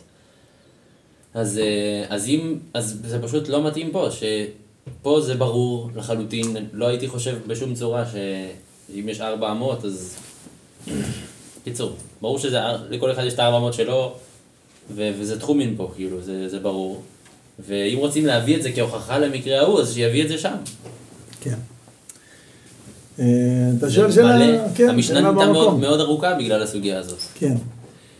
בעצם אני רגע מחדד את השאלה של אחיה. למה בכלל דחפו פה את הנושא של החצרות? הרי בעצם זה לא הנושא שלנו. חצרות, בואו נשים רגע את הדברים במקום. זה עירוב וזה עירוב, אבל זה שני עירובים שונים. משהו פה מעורבב. הנושא של הארבע אמות זה עירוב תחומין. שכשאדם נמצא בעיר, אז כל העיר היא כמו הארבע אמות שלו, ומהעיר בחוצה יש לו עוד אלפיים אמה ללכת. לא לטלטל. לטלטל בכל מקרה אתה יכול רק במקום שיש לך אה, רשות היחיד, כן? גם אם אין עירוב, שוב זה כבר עירוב אחר, זה העירוב של עירובי חצרות, ש... נתחיל רגע מזה, דיברנו על זה שיש שלושה סוגים של עירוב, נכון? זה מה נראה לי במפגש השני שלנו דיברנו. עירוב תבשילין, זה לא קשור למסכת שלנו, אה, זה עירוב של זמן, בסדר? זה בין יום טוב לשבת. יש עירוב תחומין ויש עירובי חצרות. עירובי חצרות זה מכיוון שאסור לטלטל גם מרשות היחיד לרשות היחיד אחרת, מדרבנן. כלומר, מדאורייתא כידוע אסור לטלטל מרשות היחיד לרשות הרבים. חז"ל אסור גם לטלטל מרשות היחיד אחת לרשות היחיד אחרת. נגיד שיש, מה ההגדרה של רשות היחיד בשבת, יודעים? מה הופך מקום לרשות היחיד? לא מספיק. מדויק, ארבע מחיצות, או אפילו שלוש מחיצות. זה העיקר. ממילא, מקום שהוא גבוה עשרה טפחים, עמוד למשל, שהוא גבוה עשרה טפחים, אז הדפנות של העמוד נחשבות כמחיצות. בסדר? אבל המחיצות זה העיקר. אז, ה... אז למשל, אם יש לי את החצר הפרטית שלי ואת החצר הפרטית שלך, ושתיהן פתוחות למבוי. או למשל הבית שלי והבית שלך, ושתיהן פתוחות לחצר. והחצר היא משותפת, אבל היא מוקפת מחיצות. החצר היא רשות היחיד, למרות שהיא שייכת גם לי וגם לך, ואולי לעוד עשרה אנשים במשותף. נגיד חצר של בית משותף, בסדר? בניין כאילו. בניין, כן. בניין. יש בו... כאילו חדר מדרגות. אפילו גם החדר מדרגות, נכון. הדירה שלי היא שלי, החדר מדרגות הוא רשות היחיד שייך לכולם, נכון? גם הלובי הוא רשות היחיד שייך לכולם. גם אפילו שאתה יוצא החוצה, אם יש חצר שהיא מוקפת מחיצות, גם היא רשות היחיד, שהיא שייכת לכל דיירי הבניין. משלמים עליה ארנונה, כן. אז אם כן, ה... אז בעצם מדרבנן, אסור לי להוציא מהבית לחדר מדרגות. למרות ששניהם רשות היחיד, כי זה שלי וזה של כולם. אז לזה בא הפתרון של עירובי חצרות, שבעצם הופך את כל הרשות הזאת, את, למשל, אם עשיתי רק עירובי חצרות עם דיירי הבניין, אז זה אומר שכל הבניין עכשיו הוא רשות היחיד אחת של כולם. איך עושים את זה?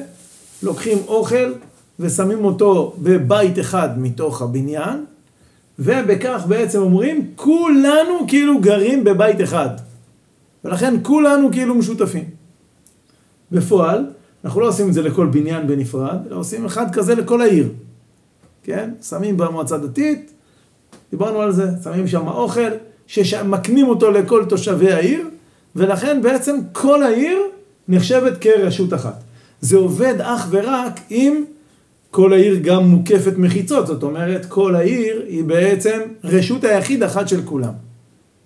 לכן יש את החוט של העירוב, שהוא בעצם המחיצה שסביב העיר. בסדר? כל זה זה עירובי חצרות. כל זה היה, היינו יכולים לוותר. כל זה לא נוגע למשנה שלנו, כי המשנה שלנו עוסקת בעירובי תחומין. עירובי תחומין זה גם כאשר אין בכלל עירוב בעיר. גם אם אין עירוב בעיר, ואסור לי להוציא מהבית לחדר מדרגות אפילו, אבל מותר לי ללכת בתוך העיר, בלי לטלטל דברים. רק ללכת בעצמי, זה ודאי מותר, ולא רק בתוך העיר, מותר לי גם לצאת מהעיר אלפיים אמה. זה עירובי תחומין, שאם אני רוצה משם עוד אלפיים אמה, אז אני שם שם אוכל, ואז אני יכול עוד אלפיים אמה. עכשיו, אנחנו מדברים במשנה שלנו על אנשים, זה הנושא של עירובי תחומין, עד איפה מותר לו ללכת, לא לטלטל. וללכת, במקרה הזה מותר לו רק 400. וכי הוא לא שבת וכולי. ולכן, אה, אנחנו דנים כאשר ה-400 חופפים, לא חופפים. זה ממש נושא אחר לחלוטין מהנושא של החצרות. הנושא של החצרות כביכול לא קשור פה בכלל. אז למה דחפו אותו? אז בצורה פשוטה, אז ברור שזה קשור. למה זה קשור? נעשה רגע את ה... את ה נסביר רגע את ההקשר. ההקשר הוא, כי למה הדבר דומה? רבי שמעון טוען, למה הוא טוען?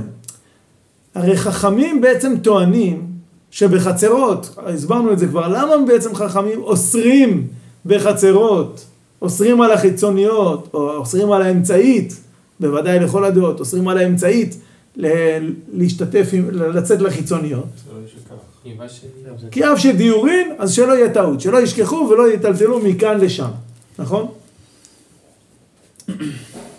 כי האמצעית, במיוחד האמצעית, צריך להחמיר בה, לכן גם לפי רב וגם לפי שמואל חכמים אוסרים באמצעית, כי האמצעית היא גם הולכת לימין, גם הולכת לשמאל.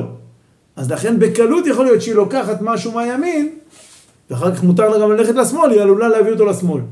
לכן האמצעית זה הכי מקום לתקלה. שואל אה, שואל רבי שמעון, אם כך, אז למה אתם לא מחמירים כאן? אם אתם מחמירים שם, איך לא החמרתם כאן? ואם לא החמרתם כאן, למה אתם מחמירים שם? הרי גם פה לכאורה תגזרו שמא יהיה כאן חש, חשש לשכחה ואדם יבוא ויצא מארבע אמות שלו. אז אמרו לו כאן לא אב של דיורים. עכשיו, זה נכון, יש פה איזו השוואה, אבל כאילו כל הנושא הזה הוא בעצם נושא של משנה אחרת, אז תדון על זה שם ולא פה. יש פה שאלה. אפשר שאלה, כאילו, המשך, עצם זה שרבנן אומרים, עונים לו בכלל על השאלה, זה אומר שהם בעצם מסכימים שזה דומה. נכון. כך משמע. מסכימים שזה דומה, אז זאת אומרת שאולי זה כן שייך. זה באמת דומה. מה דומה? שהם חופפים כאילו בחלק מהמקום, אוקיי? למרות שזה נושא אחר לגמרי. אפשר ללמוד מזה כן. לזה ומזה לזה. אני רוצה רגע לחדד, הנושא היחיד, בצורה פשוטה, כפי שהראשונים מסבירים את זה, הנושא היחיד שדומה זה החשש לבלבול. כן, לא, באמת. נכון, אבל זה... יש פה נקודה דומה. ואם זה הנושא, אפשר אז לדמות באמת- את זה מכל מקום אחר של חשש אבל לבלבול. לא, שמה- לא נכון. שמה עשו את זה בגלל זה. נכון, נו, אז אומרים, למה פה אתה לא עושה? זה... כן, אבל לא עונים למה פה אתה לא עושה, עונים למה שם אתה כן עושה, כן, כן. בסדר. המחלוקת היא שם. כן. למה שם? לא, השאלה של רבי שמעון היא למה חכמים שם אוסרים. אה, ההלכה כדברי המקל לכאורה, זה נכון. נכון, גם מה שבסוף הגמרא מביאה אז דשמואל לטמא, היא מביאה הוכחה שרב, ששמואל פסק, בעצם אמר הלכה מסוימת, וברור לנו שהוא פוסק כרבי שמעון. כי הלכה כדברי המקל, אז כנראה מה שהוא אומר זה ההסבר לרבי שמעון. אז... אה,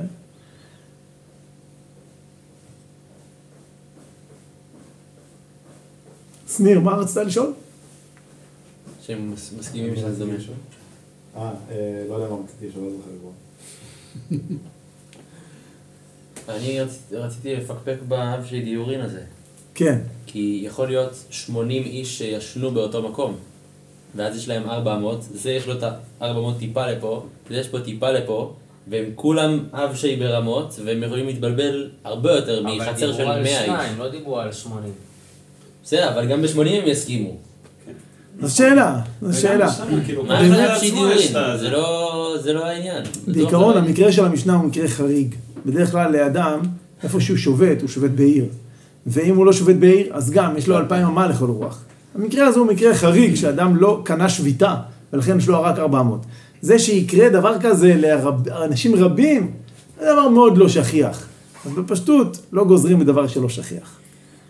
אה, באמת הרמב"ם פוסק שאם יש חצר שגר בה אדם אחד, שלוש חצרות, וגר בכל חצר אדם אחד, כן. כי- אז חכמים יודו, כי לא אהב דיורים. ככה הרמב"ם פוסק. אז כמה אנשים גרים בכל בית בחצר הזאת? כמה מספיק אנשים. אתה אומר איפה עובר הגבול. שניים. לא. מה הכוונה שבכל חצר גר אדם אחד? בית. אחד בחצר. בית ב... כן, בית אחד בכל חצר, עם אדם אחד שגר בו. ואם זה שניים, אחד ואחד, זה מה שהרמב"ם אומר. אז כבר לא. ככה זה משמע. כבר אב- אבש, זהו. כן. טוב, אני רוצה... אה,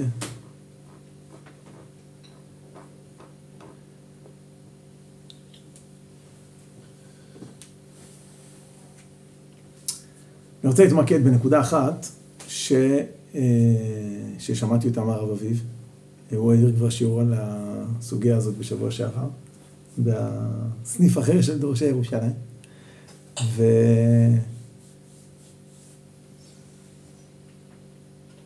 הוא אמר שם כמה דברים, עם חלק מהם אני לא כל כך הזדהיתי, אבל הנקודה הזאת אני חושב שהיא אה, מאוד אה, יסודית ומאוד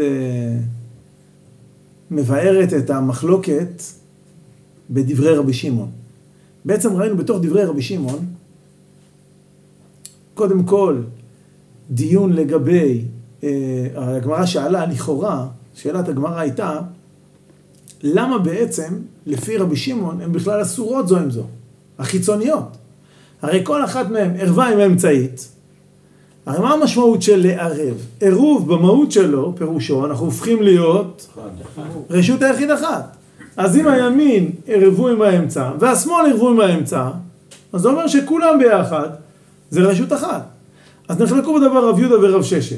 רב יהודה אומר שיש הבדל אם האמצעית ערבה איתם או הם ערבו איתה. רב ששת אומר הם ערבו עם האמצעית, אבל הם לא שמו באותו בית או לא שמו באותו כלי. אז מה המחלוקת, מה עומק המחלוקת, מה שורש המחלוקת בין רב יהודה לרב ששת, וגם בתוך רב ששת מה המחלוקת בין בית שמאי לבית הלל. אמר על זה הרב אביב, שבעצם הדבר הזה דומה, אנחנו מבינים ש, שבעצם ב... כדי שהעירוב יהיה עירוב אחד לכולם, אז צריך שיהיה בעצם, ה... שהעירוב יבטא את האחדות שלהם. כן, כמו שאמרנו, אם הימין מערב עם האמצע והשמאל מערב עם האמצע, אז בעצם כולם השתתפו עם האמצע, אז כולם שותפים. למה אם האמצע מערב עם שניהם זה לא נקרא? הרי האמצע ערב עם הימין, האמצע ערב עם השמאל, לא, זה כבר לא נקרא הם שותפים. למה? אז הרב אביב, כדי לענות על זה, המשיל את זה לתחום של אה, גישור. אבל לצורך העניין, כיוון שכבר דיברנו על ימין ושמאל, אז נדבר רגע על פוליטיקה. אה, לא באמת נדבר על פוליטיקה, אבל ניתן משל מתחום הפוליטיקה. לפעמים המרכז הפוליטי, יש דברים שהוא יכול לשתף פעולה עם הימין. יש דברים שיכול לשתף פעולה עם השמאל, אבל השמאל והימין לא בהכרח משתפים איתו פעולה. יותר קל, המרכז, המרכז הוא מרגיש, בסדר, אני אהיה אמצע. אני, יש דברים שאני מסכים איתם, יש דברים שאני מסכים איתם. אז אני יכול פה לשתף פעולה איתם, פה אני יכול לשתף פעולה איתם. והוא, הוא, יותר קל לו להיות אקטיבי, גם אם הוא מצליח מדי פעם לשתף פעולה עם אלה ומדי פעם לשתף פעולה עם אלה, זה ודאי לא אומר שכולם, מהימין ועד השמאל, כולם מאוחדים. לעומת זאת, אם לא, המרכז הולך ומשתף פעולה עם אלה, והמרכז הולך ומשתף פעולה עם אלה. אלא שניהם, שתי הקצוות, באים למרכז. לצורך העניין, נפגשים לשיחות בבית הנשיא, לדוגמה. או אה, יושבים, ב, יושבים אצלו בממשלה משותפת כאשר הוא ראש הממשלה. בסדר? אז זה, דרך אגב, זה לא מקרה שגם בבית הנשיא לא כולם מוכנים לשבת. יש כאלה, ש...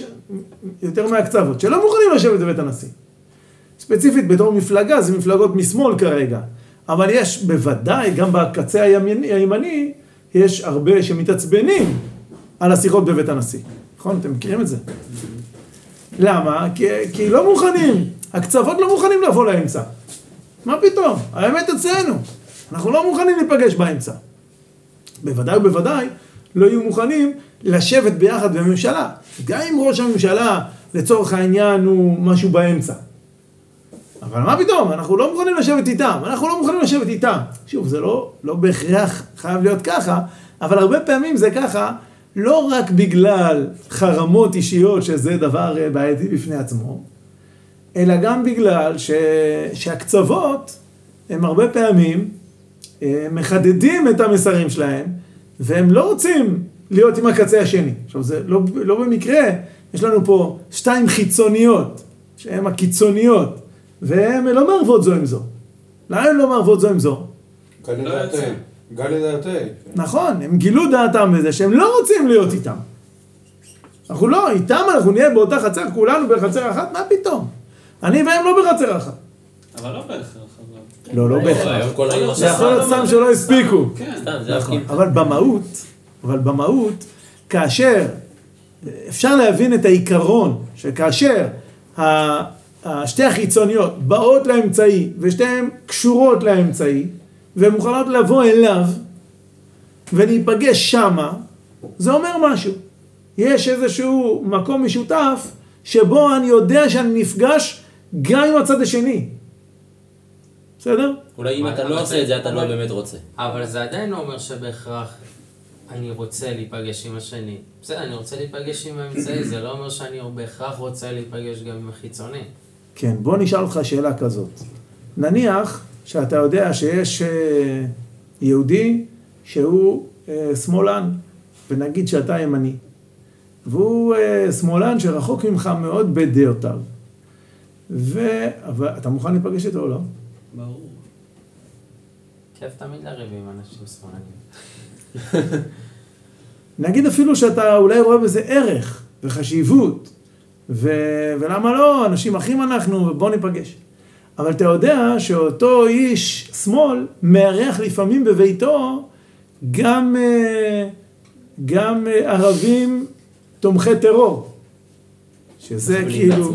קצה שאיתו אתה לא מוכן להיפגש. נניח שאתה לא מוכן להיפגש. נניח, בסדר, אני אומר הכל בדרך המשל. ואז אתה אומר, רגע, אני מוכן לבוא אליך בשמחה, אני אפגש איתך בבית, אבל אל תביא לי באותו זמן שאני בא, תביא לי את הצד השני של אה, אנשים אה, פעילי טרור. איתם אני לא מוכן להיפגש. בסדר? אז זה דוגמה לזה ש... עכשיו שוב, זה לא בהכרח שכל שלוש חצרות, שאלה לא ירבו עם אלה, אז, אז זה בהכרח שהם אה, מחרימים אותם ולא מוכנים להיפגש איתם. אבל הרב, מה זה בסוף חצרות? זה לא איזה אידיאולוגיה. חצרות זה מיקום, מקום כאילו של מקום. זאת אומרת, זה שאני ואיתי לא גרים צמודים אחד לשני, יכול להיות שבינינו דווקא האמצע הוא זה שמציק ולא לא בכלל אה, רוצה, אז... יכול למה- להיות שאנחנו למה אפילו זה שאני מסכימים פה והוא פה הופך את זה ל... לא, אין כאילו, לנו קשר. לא צריך שיהיה גילוי דעת כאילו, כאילו מעשי כדי שזה יהיה, כאילו זאת אומרת, בסדר, הגילוי דעת שלי הוא מול האמצע, אין לי גילוי דעת מול הקיצוני הזה. גם מה קורה בעירוב הזה? זה בסך הכל בא לתת למישהו עוד עוד אופציה. זאת אומרת, זה לא בא לחייב אותך. זה שאני... לא, זה לא סתם בא- לתת למישהו עוד אופציה. אז זה שאתה עושה עירוב עם מישהו, אתה אומר בזה, אנחנו כולנו גרים בבית אחד. לא רק זה, אני אוכל את האוכל שלך. אתה לא יכול לקחת את האוכל שלו. לא יכול, דעתו. למה? לא, לא על דעתו. זה שעשית עירוב. לא אומר שאתה יכול לפתוח לו את המקרר ולקחת. כן, זה לא אומר, זה לא אומר שאתה יכול חופשי לקחת לו את המקרר. אבל את. האוכל המשותף, יש אוכל שהוא יש אוכל משותף. לכולנו. אבל אם יש משותף אז יש דעת. יש דעת שרוצים לעשות משהו. נכון, ואם כן, אבל במקרה הזה זה לא- אין אוכל משותף לכולם. יש אוכל משותף לשני אלה ויש אוכל משותף לשני אלה. אם אין אוכל משותף, מה תיקח ממנו? לא. משהו משותף איתו. בגלל זה זה לא תופס. אז זה הדיון. לא, אבל זה כן, שוב, יש פה הבדל דק. לפי רבי שמעון, הוא אומר שזה כן טוב, מש- למשל, לפי מה שאומר רב יהודה, אז זה כן תופס כאשר הקיצוניות, שתיהם שמו באמצע. זאת אומרת, אם שתיהם שמו באמצע, זה אומר שאומרים, אנחנו מוכנים להיות שלמים עם האמצע, למרות שאנחנו יודעים שיש עוד חצר שמשלימה איתו. הרב הוא יגיד גם אם זה בשתי בתים שונים?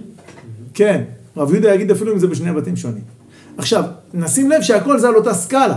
רב ששת אומר, שוב, נגיד אה, לפי אה, בית, אה, בית הלל, גם אם זה בשני בתים שונים. סליחה, אם זה באותו בית.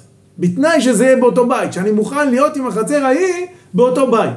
בית שמאי אומרים, בתנאי שאני מוכן להיות עם החצר ההיא באותו כלי. אומרת, זה, זה, יש פה שלוש רמות של כמה אני דורש את החיבור עם הקצה השני. אבל, עכשיו- באותו, אבל באותו כלי זה מובן למה אתה זה, כי באמת הם שמים את זה במשותף. להגיד באותו בית בסדר, אז אה, במקרה הבן אדם האמצעי הזה באותו בית הוא חבר של, גם של אה, מי שפה וגם חבר של מי שפה, אז הוא מכיר אותו. אז זה מראה שאתה לא מחרים אותו. נכון. אבל אתה באותו זה כבר סוג של קרבה. הרעיון הוא, הגמרא אומרת בדיוק בעמוד הבא, מה שמו? עירוב שמו. זאת אומרת, העניין של העירוב, זה, זה גם שצריך להיות ערב, שדעתך ערבה איתו, ושיש ביניכם עירוב, חיבור, שזה מערב אתכם. המהות של העיבור, העירוב, זה שזה הופך אתכם לרשות אחת, למהות אחת, זה היסוד. ולכן, זה צריך, שוב, לא, אתם לא עכשיו אה, הולכים באמת ופותחים אחד לשני את המקרר ובודקים מה אשתו הכינה לסעודת בוקר שבת. אבל, לפחות צריך להיות פה משהו, או שגיליתם דעתכם, שכולכם יש לכם אוכל משותף, או אפילו אם לא, אלא כל אחד מכם מערב עם האמצעי, לפחות אתם לא מחרימים אחד את השני. לפחות אתם, אתם מוכנים להיות באותו בית אחד עם השני. אתם מוכנים להיות באותו, באותו כלי אחד עם השני. זה אומר הרבה. זה אומר משהו על מידת הקרבה שאתם מוכנים שתהיה ביניכם. ולכן זה מה שהופך את העירוב בעצם למהות אחת, לרשות אחת של שלושת. שלושת החצרות. קצת כמו המשפט של דורשי ירושלים, איך נתכנס לבית בית מקדש אחד אם לא נתכנס לבית מדרש אחד. כן, נכון, נכון. גם זה להתכנס תעשה עירוב, נהיה הכל בית מדרש. אחד. זה מה שהם רוצים לעשות, תראו. יש פה אוטו שלי. יש עירוב ויש תבשילים, זה לא הופך את זה לעירוב תבשילים, אבל כן. זהו, זה בעיקר ה- הנושא שרציתי להגיד היום. הרב אביב, אני אגיד ככה בשתי דקות שנשארו, היה לו עוד איזה וורט ש... שאני פחות הזדהיתי איתו, הוא טען ש... שהמחלוקת בין רבי שמעון לחכמים זה האם בכלל משווים בין ארבע אמות לבין, בין עירוב תבשילים, סליחה, בין עירוב תחומין לעירוב חצרות. בין ארבע אמות לבין ה- להפוך את כל החצרות לדבר אחד. מדוע? כי הוא מסביר שלפי רבי שמעון, ששניים מביאים ואוכלים באמצע, הם חייבים להביא ולאכול באמצע. רק באמצע מותר להם לאכול. כי הוא מסביר, מסביר הרב אביב, שלפי רבי שמעון, הארבע אמות שיש לבן אדם, למדנו בשבוע שעבר, שארבע אמות זה כמו רשות היחיד. מאיפה הביאו את המושג של ארבע אמות? שזה רשות היחיד שלו. גם ברשות הרבים, ארבע אמותיו של אדם זה כמו הרשות היחיד שלו, ולכן אסור לטלטל ארבע אמות ברשות הרבים, דיברנו על זה בשבוע שעבר. אז אומר הרב אביב, הבאנו את זה בשבוע שעבר בשם הר"ן, ובעל המאור ועוד. אומר הרב אביב, זה בעצם מה שרבי שמעון אומר באופן יותר מהותי. ההוא יש לו ארבע אמות, ההוא יש לו ארבע אמות, ואם הם חופפים. הם חייבים לאכול באמצע.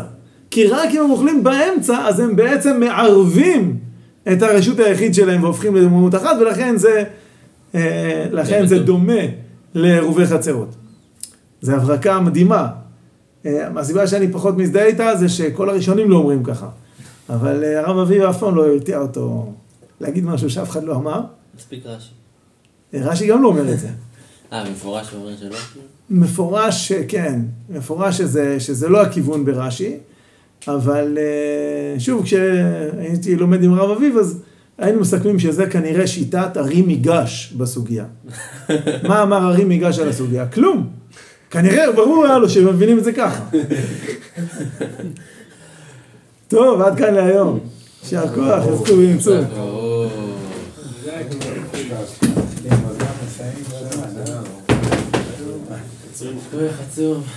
אה, אני רוצה להיות לא אחראי לא תמונות. בדרך כלל גמיטציה.